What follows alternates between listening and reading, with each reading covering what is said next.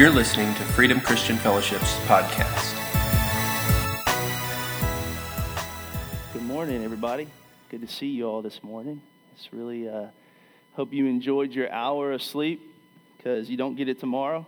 Uh, it's the one day, and it's a Sunday. That's good. All right, uh, let me pull this out here. Okay, much better, much better, much better. All right. Um, couple of things that I want to, before we get started in today's message, um, I want to just share with y'all some exciting stuff. Some really exciting stuff. We need some good news, don't we? yeah, yeah, we do. All right. I want to read to you a psalm really quick, and um, maybe you could just make this your psalm this next week, more importantly, the next few days. Um, many of you have already gone through the voting process. I know my wife has. Um, but um, in the midst of what we're going to see and what we're going to hear, okay, it's important to keep our focus on the right things. In Psalm 145, this is a psalm of David. It says, I will exalt you, my God, the King. I will praise your name forever and ever. Every day I will praise you and extol your name forever and ever. Great is the Lord and most worthy of praise. His greatness no one can fathom. One generation commends your works to another. They will tell of your mighty acts. They speak of the glorious splendor of your majesty, and I will meditate on your wonderful works. They will tell the power of your awesome works, and I will proclaim your great deeds. They celebrate your abundant goodness and joyfully sing of your righteousness. The Lord is gracious and compassionate, slow to anger, and rich in love. The Lord is good to all. In his compassion, he has compassion on all that he has made. All of your works praise you, Lord. Your faithful people extol you. They will tell of the glory of your kingdom and speak of your might, so that all people may know your mighty acts and the glorious splendor of your kingdom. Your kingdom is an everlasting kingdom, and your dominion endures through all generations. I'll say that one more again, okay? Your kingdom is an everlasting kingdom, and your dominion endures through all generations. The Lord is trustworthy in all that he promises and faithful in all that he does. The Lord upholds all who fall and lifts up all who are bowed down. The eyes of all the eyes of all look to you and give them their food you give them their food at the proper time you open your hand and satisfy the desires of every living thing the Lord is righteous in all of his ways and faithful in all he does. The Lord is near to all who call on him, to all who call on him in truth. He fulfills the desires of those who fear him and hears their cries and saves them. The Lord watches all over all who love him, but the wicked he will destroy. My mouth will speak in praise of the Lord. Let every creature praise his holy name forever and ever. All right. That's a good word today, isn't it? Let's keep that on our lips and in our hearts and on our minds this week as we come into this uh, and finish up this election season. And remember who sits on the, on the throne. And like Pastor Spud said, he's not elected. He doesn't get removed. He's not going anywhere. He's still there, and he is still moving. One of the most amazing things about that psalm right there that I love, not just about the Lord's kingdom enduring forever, but this God never leaves the face of this earth without somebody who's going to call upon his name. Scripture tells us that one generation commends the works of the Lord to another. Do you know that there is not going to ever be a generation that is going to come about that is not going to, in some way, somehow praise the name of the Lord? Okay? And we need to remember that. And let's be faithful in our time to commend the works of the Lord, to declare the mighty works of the Lord, what He is doing. Let our mouths be geared up and ready to praise and to declare the truth of what God is doing on the earth today to the next generation, all right? What a good word. All right. A couple of updates. Um, uh, Pastor Spud mentioned this too. Last week, we took up a special offering um, for Pastor Solomon, who is the missionary um, that we, the team that went from Freedom to Honduras um, about a week and a half ago. We, we took a team of eight people down there. We were able to minister to uh, the, the orphanage there and uh, several churches that Pastor Solomon pastors.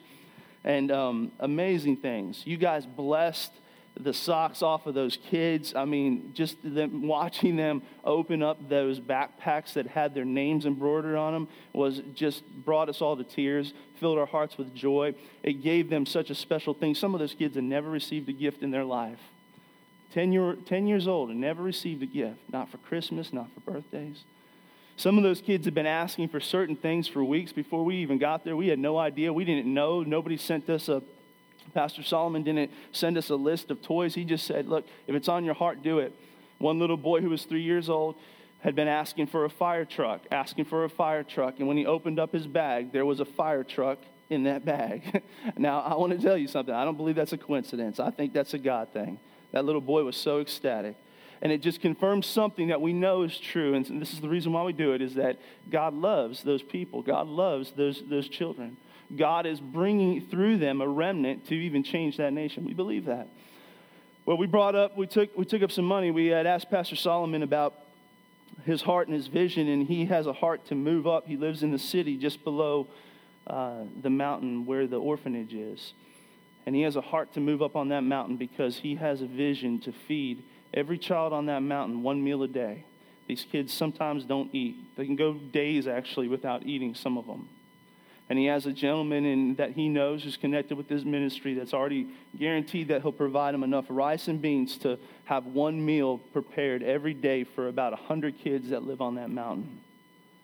And we were asking him, the team, he didn't bring it up. We brought it up just kind of as we were led by the Lord. We said, Hey, Solomon, do you want to move up the mountain? I asked him, Hey, do you want to move up the mountain? He goes, Yes.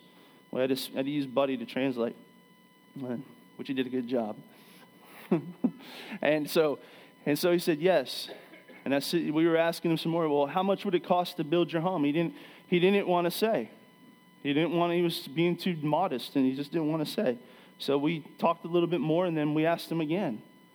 And finally he said $20,000. And then he put, pulled out his phone, he showed us plans of his, of his home. And then we walked up to the property where the church was, was just a little ways from the orphanage and he showed us where it would be and he showed us where he'd feed these kids and where the kitchen would be set up and where these kids would sit out and, and where i mean it was just amazing. I can't i can only explain it to you through my words and my words are cheap really in uh, seeing this big picture. And so uh, as we were going and preparing to come home i reached out to a friend of mine another pastor and i said hey you want to go halfsies on this? We'll do 10 and you do 10 and he goes, Yeah, I'm, I'm, I'm good for 10. I said, Listen, we're, we're going to see if our people have faith for, for this. And I just want to tell you something uh, that we put this need in front of you guys, and, and last week you guys brought in over $3,000, $3,074 to be exact. So that brings a grand total of what's been collected so far up to $14,000. We're still $6,000 short, and we're not doing a special offering today, but if the Lord puts it on your heart, to give something. There's been people who have asked me, you know, listen, I still want to give. There's still something I want to do. Then be obedient to the Holy Spirit. Be led by the Holy Spirit. All right? Give what the Lord tells you to give. All right? We're not going to stop. We didn't guarantee Solomon anything. He's not counting on us to bring that money in. What we're doing this is an agreement to say, listen, we believe in this vision and we know God can do the work because you're somebody who's got a plan, who loves Jesus and loves this community. All right?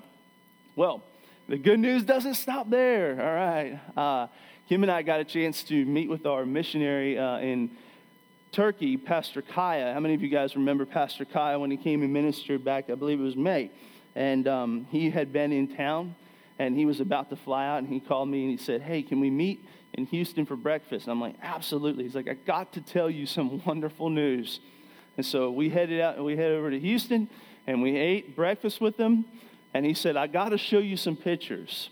And he began to show us pictures of a bunch of women sitting in a living room praying together, and women praying over other women, and women studying the Bible together. Guess what that was? Freedom Christian Fellowship, that was the home that you guys raised $6,000 for to help begin and to build. And since that happened, and these women are so excited, they said, Pastor Kai, you got to make sure and let them know what God is doing. Since we, we, led by the Lord, gave that money and that happened, over 43 women have come to Jesus Christ.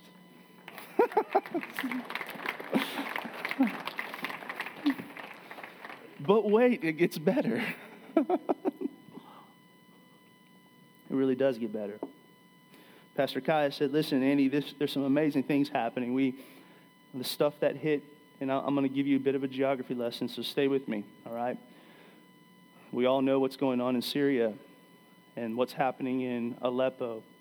Aleppo, the capital city, is, is, is being bombarded. There's four different forces that control Aleppo rebel groups, Syrian government tied in with the Russian government, ISIS, and other militant uh, Islamic groups. And as a result, these refugees have flocked over the border into Turkey. And also, ISIS has come through as well. And he was telling Kim and I, he said, Listen, it's, it's gotten to a place where we knew we had to move the refugee camp. There is a United States military base there in southern Turkey. And one of the officers came up to uh, Kaya and said, Kaya, I want to I want to give you an offer. I want you to move your mili- I want you to move your refugee camp behind our military base. And here's why I want you to do this. Because if ISIS comes, they can't come through us. If ISIS comes, they can't come through us. They're not going to pick a fight with us. They'll come this way, but they're not going to pick a fight with the U.S. Air Force. So I want you to go right here. And guys said, okay. So they started moving thousands, literally at this point, it's over a thousand refugees over to this area.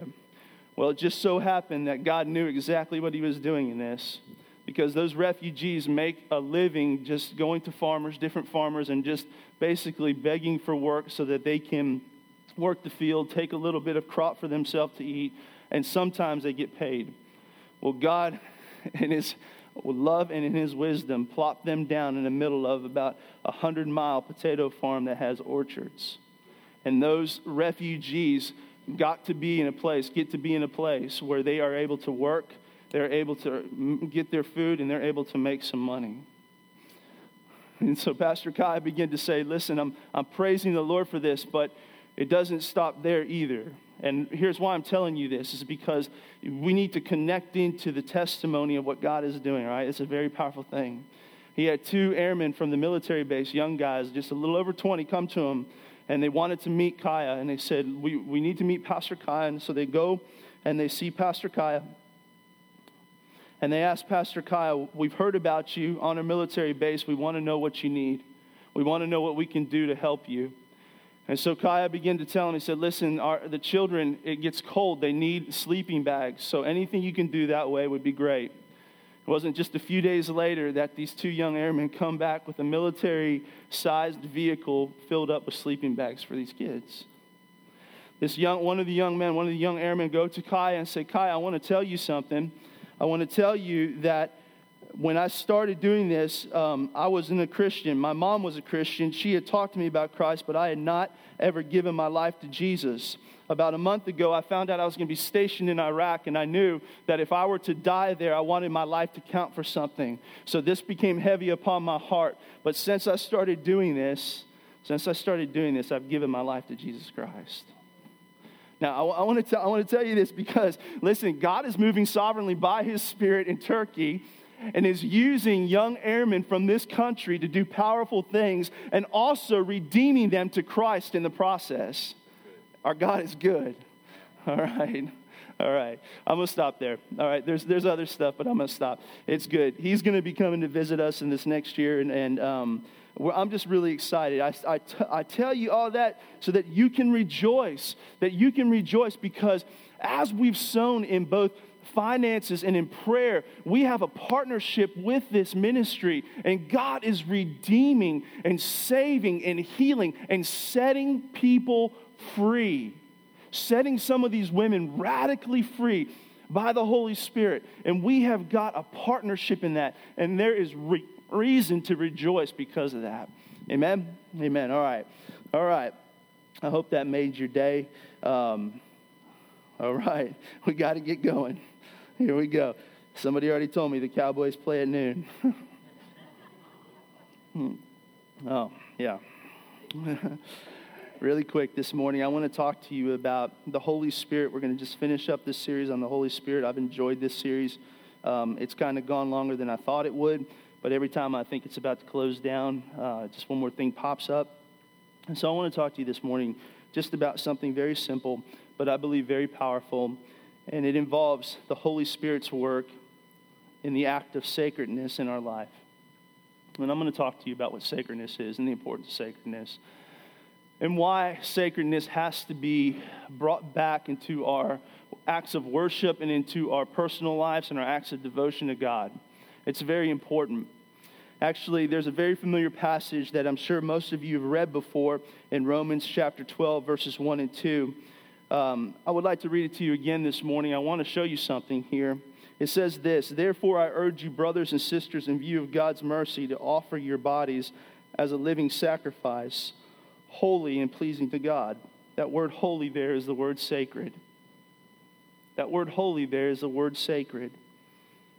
Paul goes on and says this This is your true and proper worship. Do not conform to the pattern of this world, but be transformed by the renewing of your mind. Then you'll be able to test and approve what God's will is, his good, pleasing, and perfect will.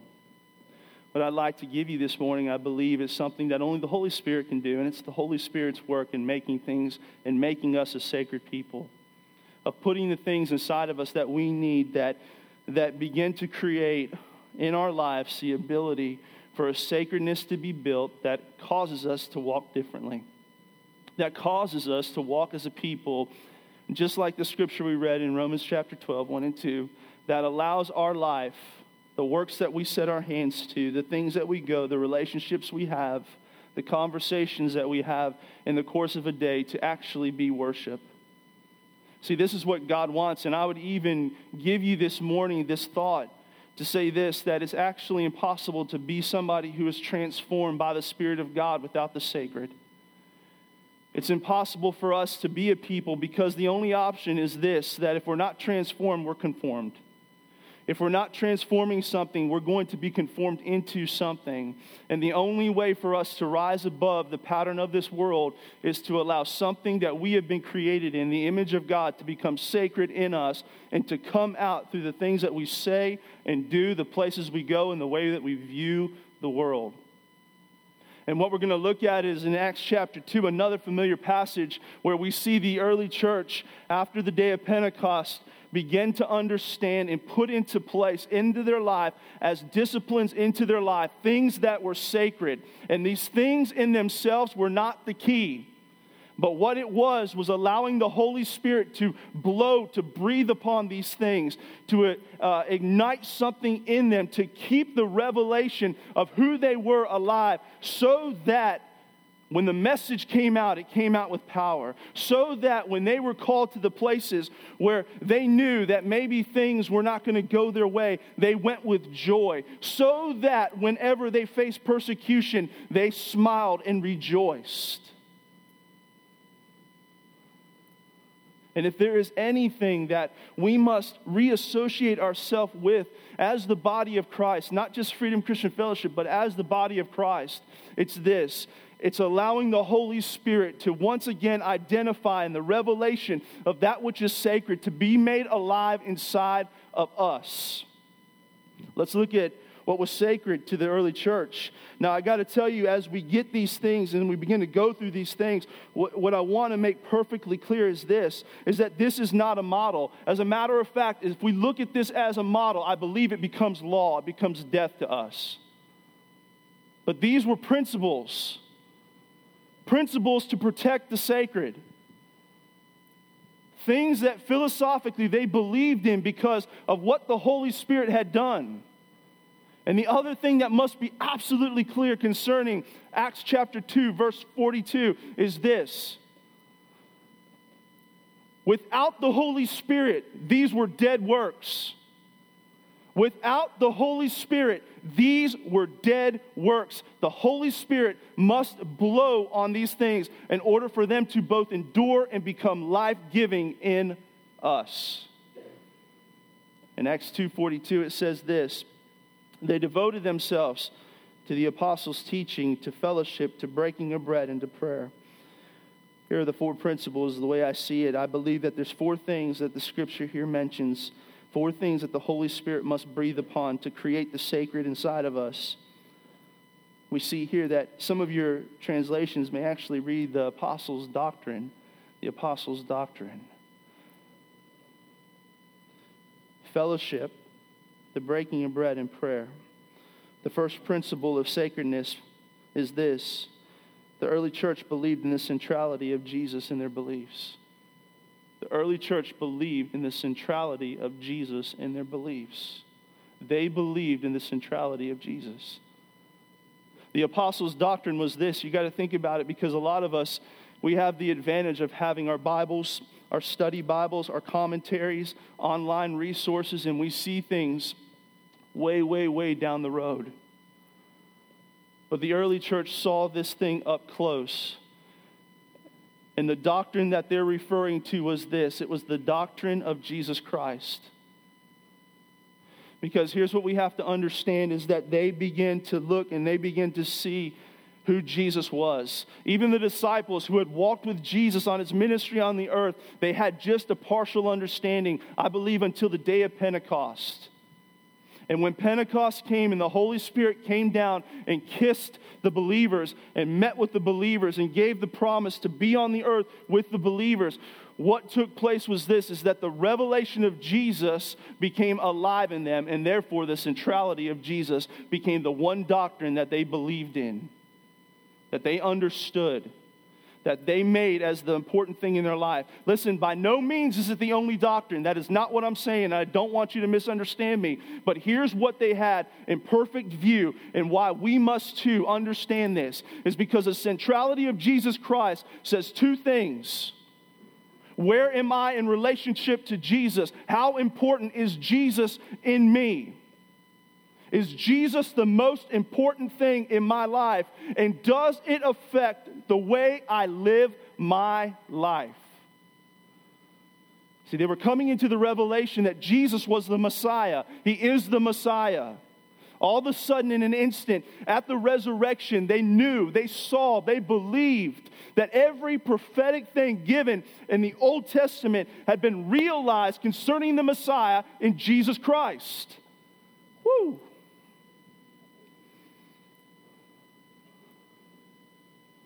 And the Holy Spirit breathed on them, and this became alive. And it wasn't that Jesus was the guy that everybody had been talking about, but Jesus was the one who overcame death and overcame sin.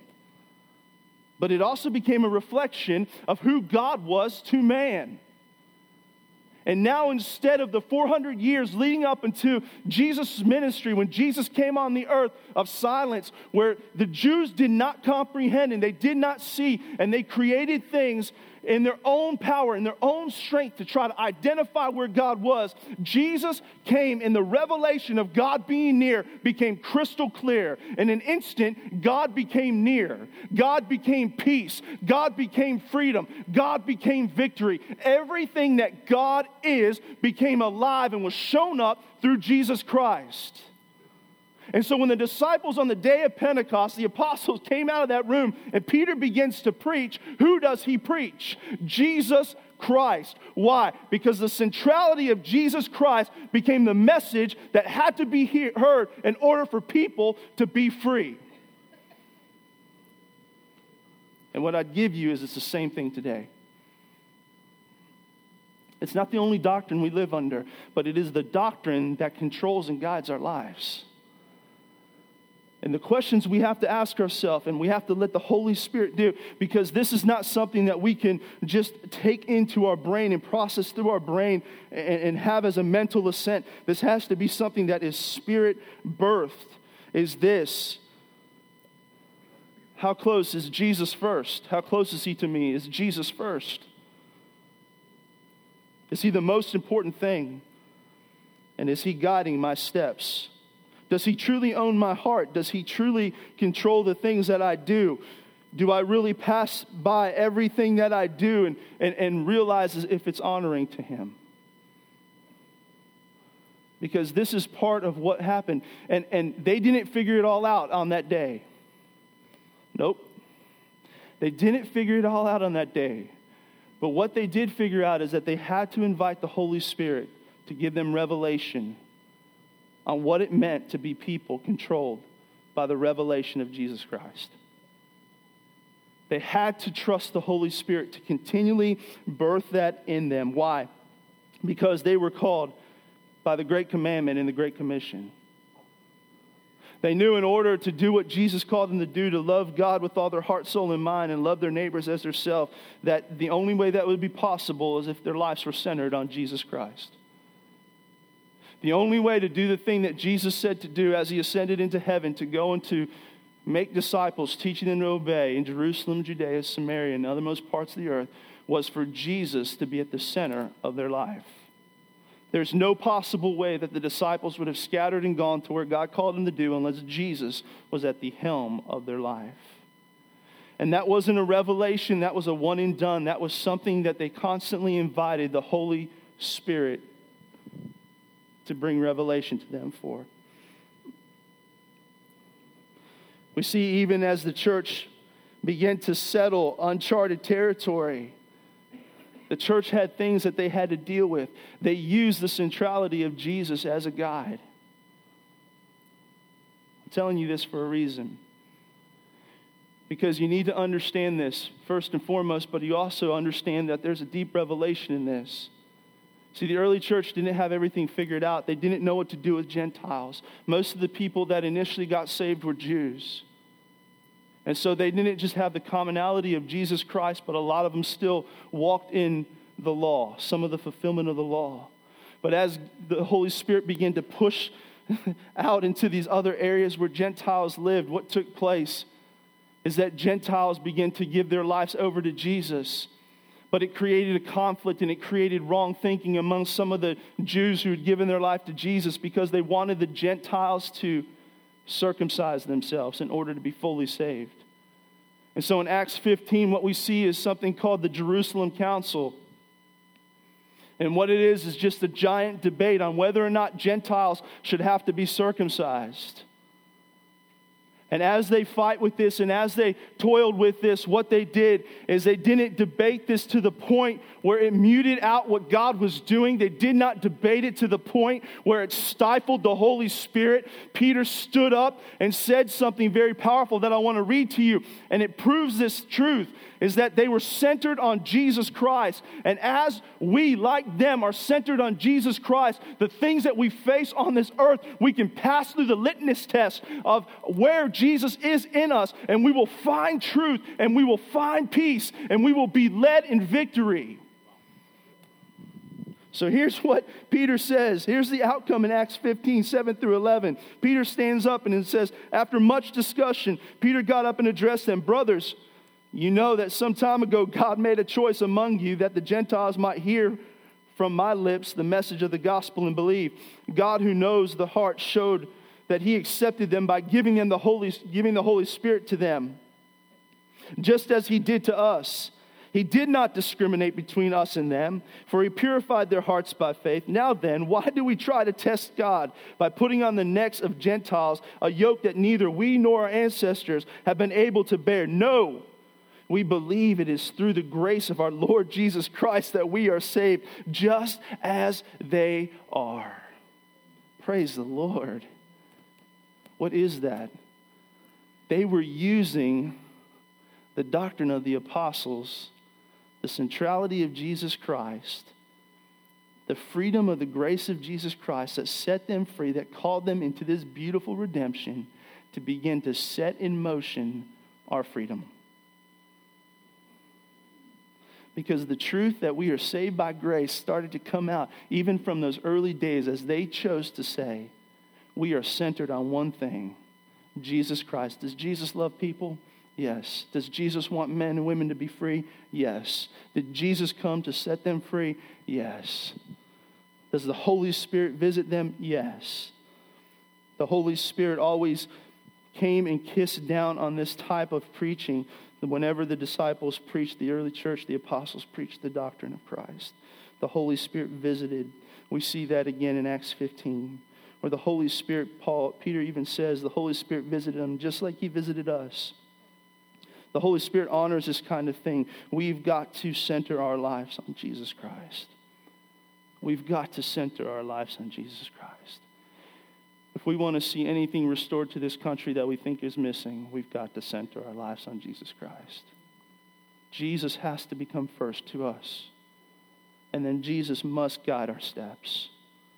Jesus must guide our heart and guard our eyes, guard our thought, guide our thoughts. Jesus must be first. Second thing that they did, which is another beautiful word, is that they had fellowship one with each other. And here's the principle I believe in this is that they understood that their highest earthly relationships were spiritually birthed. Their highest earthly relationships were spiritually birthed. There's a lot of relationships that we're involved in, but as those who have committed our lives to Jesus Christ, the ones that are spiritually birthed are the most important. This word fellowship is the Greek word koinonia. This is a very, very amazing word that has a lot of different important things associated with it. Things like intimacy. The word koinonia, this word fellowship, means that there's a level of intimacy, and this is not intimacy between a husband and a wife, but intimacy in knowing someone personally. That means this is that there was a level of vulnerability and openness. And in order for there to be vulnerability and openness, for somebody to express their fears and their dreams, there has to be trust, doesn't there? And the early church expressed this. Why? Because they weren't being guided by their own ideas and they weren't being guided by their own emotions and their own temperaments. They were being guided by Jesus Christ. It also means this that their shared contribution, that their shared contribution, the word koinonia means shared contribution. That means this is that everybody had something to bring. Everybody brought something to the table. I'm not talking about a potluck, I'm talking about something spiritually to add. How many of you believe that today, that you have something spiritually to add to the body? You do. And I would even argue to you that one of the things that actually hurts sacredness within the church the most is the false uh, belief that only a few people control the level of spirituality in a church. See, because here's the thing about this word is that this word means that. Is that they came in and everybody understood as long as they had submitted their life to Jesus Christ and the Holy Spirit was kissing the moment. I'm sorry, I'm using that word kiss, touching that moment, whatever you're comfortable, the Holy Spirit showed up, all right? they had something to bring to the table. They had something to offer, whether it was a word of encouragement, a prophetic word, if it was something that was edifying, building up, whatever it was, something that was challenging, a nudge, something that God had spoken to them, a testimony, whatever it was, they understood that when they came together corporately in a place of fellowship, and it wasn't just their Sunday morning experience, this was every time they came together, they came believing they had something to bring. Another thing that this word koinonia means is this is that everybody participated. Not only did they understand they had something to bring, but they were active in the participation of their fellowship. They knew that in order to get close and to, to be a people who were empowered by the Holy Spirit and kept the sacred alive in them and kept this moment where they understood this is something beyond them, is that they had to come ready to participate. They had to come with expectation. They had to come believing the truth of what the scripture says that we only grow in a body context when we're knitted and yoked together and we are moving the same direction. They showed up with something to give and they showed up ready to participate. And if I could tell you one thing this morning is don't ever, ever, ever undervalue your role in a corporate worship service. Why? Because as you come, and even if it's as you sing and as you worship the Lord with all your might, you're doing something so much bigger than what you even understand. You're adding to something and you're creating an expectation and a demand for God to move in this moment. And it's becoming a beautiful, sacred thing. Because here is the bottom line with every one of us here. You did not come for good music and to hear somebody talk. You came here, whether you understand it or not, to meet with the Lord. And God moves in the sacred. And so when we come with our hearts filled with expectation and we invest like we have something to give, and it's important that we participate, that we show up, and that we give the very best of who we are, what happens is something supernatural. The last thing that this word koinonia means is this it means spiritual fellowship, the fellowship of the Spirit. And here's the idea behind this that our relationships that we have as the body of Christ and what makes it sacred is this is that everything is done through the Holy Spirit for a spiritual purpose. That we're not pushing each other up into a higher economic status. That we're not pushing each other up into, into better sports teams that we're not pushing each other back into super up into superficial things. This is a spiritual thing. I'm not saying that god doesn't want to advance your, your finances and i'm not saying these things but i'm saying the primary purpose of the fellowship and the word koinonia and what makes it sacred is this is that we are spiritual people. And as we allow the holy spirit to move through us he pushes us in a direction bigger than ourselves And we've got to put an expectation on that. We've got to put an expectation on that. In order for that to happen, we have to be in agreement to the obedience of Christ. The Holy Spirit has to touch it, has to blow on it. Early church understood this. They, they, they got it. They said, listen, we can't just be sacred in our moments where there's miracle signs and wonders. We have to be sacred in our fellowship. We have to cultivate this and push this on. I'm going to read you a scripture in just a minute that proves this. The next thing was this is that they broke bread together. They broke bread together. And this is actually a dual value.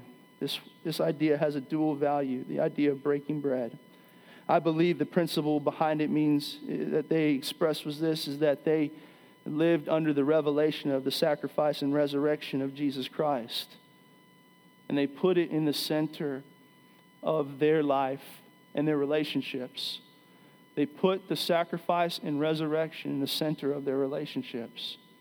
See, the idea of breaking bread is, is again another very intimate thing, but it has, like I said, two different meanings. One is it actually is tied into the Lord's Supper, but that's not the only thing that it means. It means actually sitting down and sharing a meal with someone. So most scholars believe that what would have happened was this is that they would celebrate a meal, maybe a dinner meal, an evening time meal, and they would gather together and they would first, like the way we pray, they would actually celebrate the Lord's Supper together. And after they did that, they would sit down and they would enjoy some of that koinonia and they would begin to share the meal together. And they would have conversations about their life and conversations about what the Lord is doing. And they had that level. And what they were doing is that they were bringing into clear focus two important things their relationship vertically between them and the Lord. They were centering their life under their relationships, under the truth of Jesus Christ as the atonement. And then they were allowing that, that atonement, that revelation of the atonement, that which is sacred, to guide their personal relationships. Why is that important? Why did they do that? And why is that important? It's important because our relationships become some of our stickiest and trickiest things in our walk with the Lord, don't they? Even with our own family, sometimes they can be the things that really clip us at the heels in our walk with the Lord. But the early church saw something. They said this almost as a holistic idea that they began to understand that they had to not just have the prayer time to be sacred, the worship experience, like I said, the miracles and the wonders to be sacred, but they had to invite the sacredness of the Holy Spirit into their personal relationships. And this is how they did it. Because as they came and they focused themselves under the atonement, they realized that by that grace, of Jesus Christ that had saved them and set them free. That's how they stand.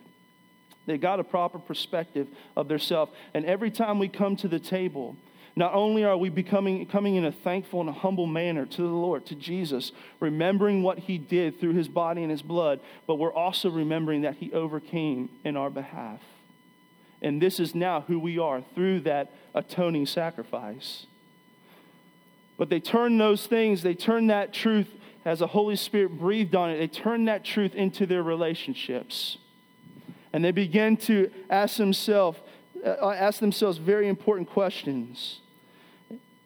They allowed the Holy Spirit to speak to them and, and give them understanding of what happens when the atonement begins to affect their relationships. What happens in our life when we begin to let, uh, allow the sacrifice that Jesus made affect the way we view and interact in our relationships? Here's what happens is that life comes to them. See, because the same grace applied to us through the body and the blood of Jesus begins to be applied to our relationships. We begin to push it out into our relationships. We begin to extend grace into those things. But it didn't just stop there. They understood that as a people, if they could get this together with the body of believers and allow the Holy Spirit to touch it and to make it sacred, they could in turn take that same truth of the atonement and begin to view the world differently. See, and this is the goal. Because we will never view the, the world through the eyes that Jesus Christ has for them if we cannot view each other through those eyes. And so they invited the Holy Spirit to be sacred to them and to remind them of the beautiful gift of grace that Jesus Christ gave. And it saturated their relationships and it began to affect the way that they saw the world. Transformed them. Transformed them. The last thing is this is that they committed themselves to prayer. They committed themselves, themselves to prayer.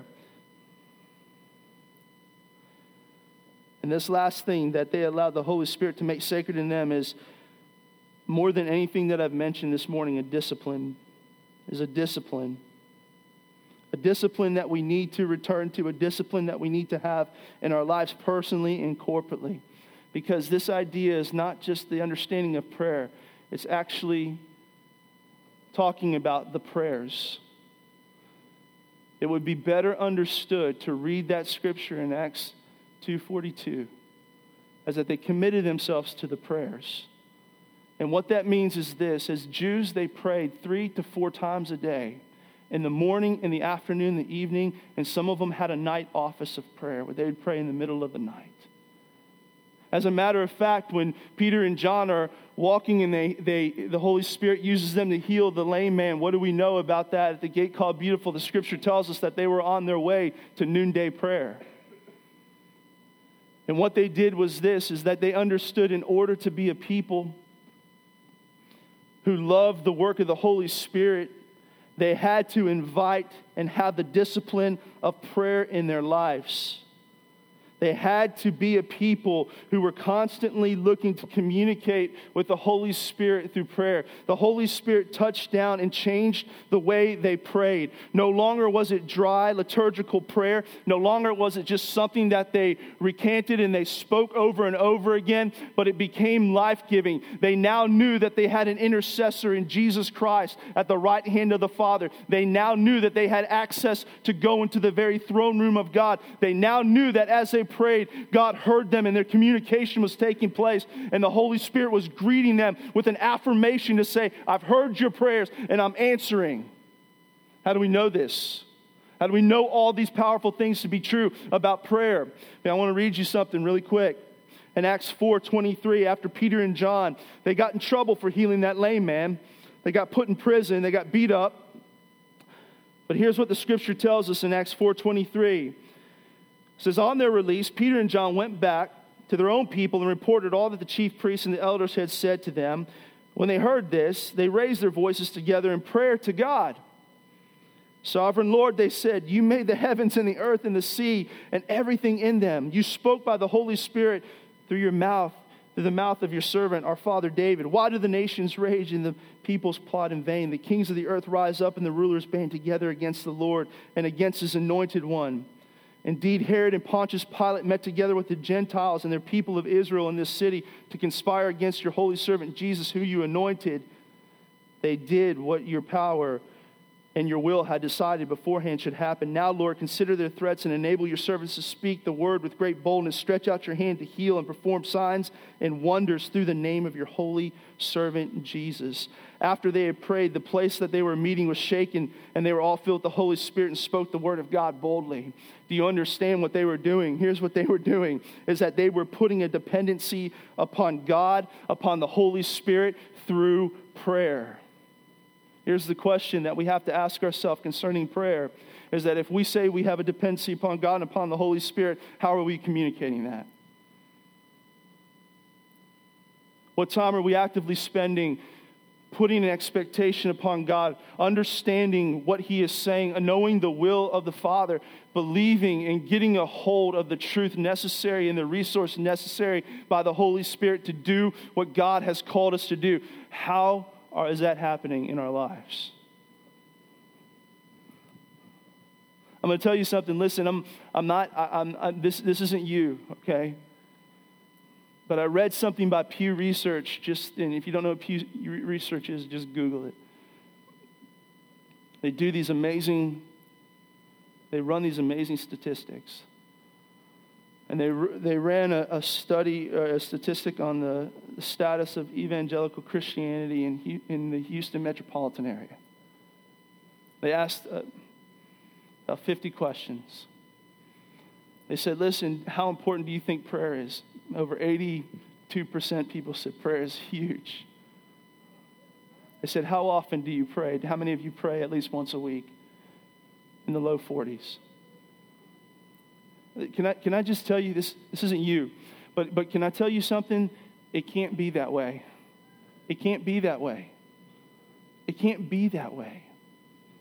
We have got to ask the Holy Spirit to touch the area of prayer in our life and to again make it something filled with His power. That we would be a people again who pray and hunger to pray and have a discipline of prayer so that it becomes a place where we come to that is sacred. That is sacred. That is sacred. Listen, like you in some of these things, I realize that, man, I've got, I've got a shortcoming in these things and they've got to get better. But the answer is not trying harder. The answer is not trying to fill my calendar up with some, some things that God's not telling me to do. The answer is asking the Holy Spirit for a revelation. Here's what happened as God moved them into this revelation of sacredness. We see in Acts 2 43 through 47, the first thing that happened was that Everyone was filled with awe, and the many wonders and signs performed were performed by the apostles. What does that mean? The Holy Spirit was free to move. That creating room and allowing the Holy Spirit to make these things sacred, the centrality of Jesus, the importance of our fellowship, to understand that, to understand that truth, to inviting Jesus and his sacrifice into our relationships, to cultivating a powerful prayer life and understanding what happens when we pray. What happened is it moved them into a place of sacredness that allowed the Holy Spirit freely to move. It also says this that all the believers in verse 44 were together and they had everything in common. They sold property and possessions to give everyone, anyone who had need. That's probably one of the most attractive things that we see about the church when we read Acts chapter 2, the very end of it. We see this insane generosity that happened, but here's what I believe the Holy Spirit did was gave them the ability to value correctly. See, they didn't get caught into a trap where stuff was so important to them that it knocked them out of their spiritual calling. Their stuff didn't pull them out of fellowship, it didn't pull them out of their, their desire to see Jesus move through them. It didn't do that. Why? Because they held onto it loosely. And if there's anything that we need to pick up on in this nation is this I'm speaking to young and old alike, is this is that God has blessed us. He has prospered us. We are still the greatest nation in the world. He's made us a very, very beautiful, wonderful people, but it's for the purpose of being greatly generous. Don't hold on to these things too hard. If your hands are too full of stuff, you need to let go. If your hands are too full of worldly things, let go. Because as somebody who has been called to the sacred and to the spiritual, who's been called and marked by the Holy Spirit to do great things, you cannot have your hands on these things and do the things God's called you to do. Some of you, God has actually equipped powerfully, and you're making a tremendous amount of money, and you're using that as a vehicle to, to, to push the gospel into all the world. And I understand that, and I thank you. But here's the thing is that every one of us have to value correctly this is what the early church did. This is what the Holy Spirit, when the Holy Spirit touched down and brought this sacredness upon them, this is why they moved with signs and wonders. They valued correctly. It said this that every day they continued to meet together in the temple courts. You know what this speaks of to me is this is that they had expectancy. That wasn't a church service. They weren't showing up. They weren't singing songs there. They were coming to do prayer. But what they did is they said, Listen, I know God is going to move here. God is going to move here. He's going to show up here. It goes on and says, They broke bread in their homes and ate together with glad and sincere hearts, praising God and enjoying the favor of all the people. I love this because I believe this speaks of a truth that must be in existence in the church for the church to be contagious. And it's this that they were a people filled with the joy of the Lord. We've got to be a people filled with the joy of the Lord. But I want to tell you something joy may be returned when we begin to value correctly when we come in with the heart of expectancy, when we put ourselves and allow Jesus to be centered in us, when we invite the Holy Spirit to do these things, joy will return. And they were marked with joy. And it was authentic joy. It wasn't fake joy. They weren't hyping it up because they had a great band on their stage, getting them jazzed up, and the lights were just blaring and going the right direction. It wasn't fake. What it was was authentic. And it became something that was contagious amongst them and in the world. Why? Because here's what we see next. It says, And the Lord added to their numbers daily those who were being saved. Here's what happens and what we want and what we need to focus on as the value behind the sacred is that God is still moving on this earth. Jesus is still saving and setting people free, and our eyes have got to be focused in that place and so we have got to be centered on Jesus Christ, going and being and doing what He's called us to do. But, friends, if you're like me, I can't make that happen. I must trust the Holy Spirit. That's why this is the work of the Holy Spirit and not the work of our flesh. And so, the response we must have if we see ourselves not measuring up to the principles, not the model, because it's not a model, the principles is to say, Holy Spirit, please come. Please come touch my heart. Please come bring this revelation and make it deep in me, make it alive in me, make it powerful in me to what you want to do. Amen? Amen. All right. Justin, come on up, man. We're all done, but we're going to have a time of communion now. What I want to do this morning is I want to make this a ministry time between you and the Lord as the band plays, as we that we would allow this to be a time of, you can, you can bring it over, Jeff. Thanks, guys. Taking a little bit of inventory.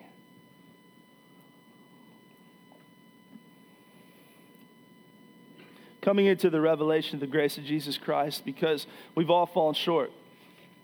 We've all fallen short.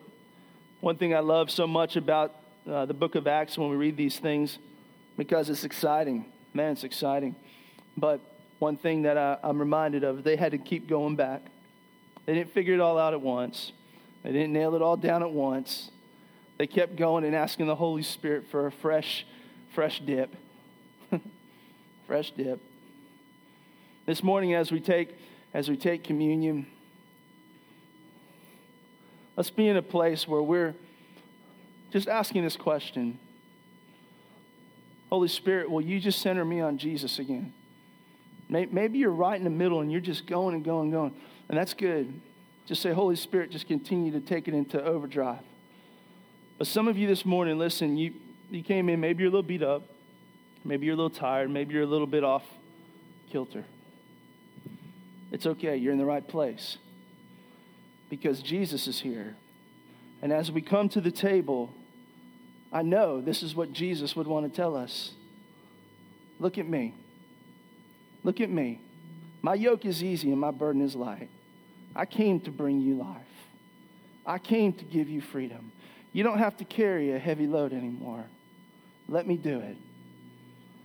And as you sense that and as you pray that, just invite the Holy Spirit to come and seal it. Because every one of us here has something to give, has an active role in participation, and, and is called of God to do mighty things. Let's stand to our feet. If we could just dim the lights just a little bit, I don't want to make it pitch black in here.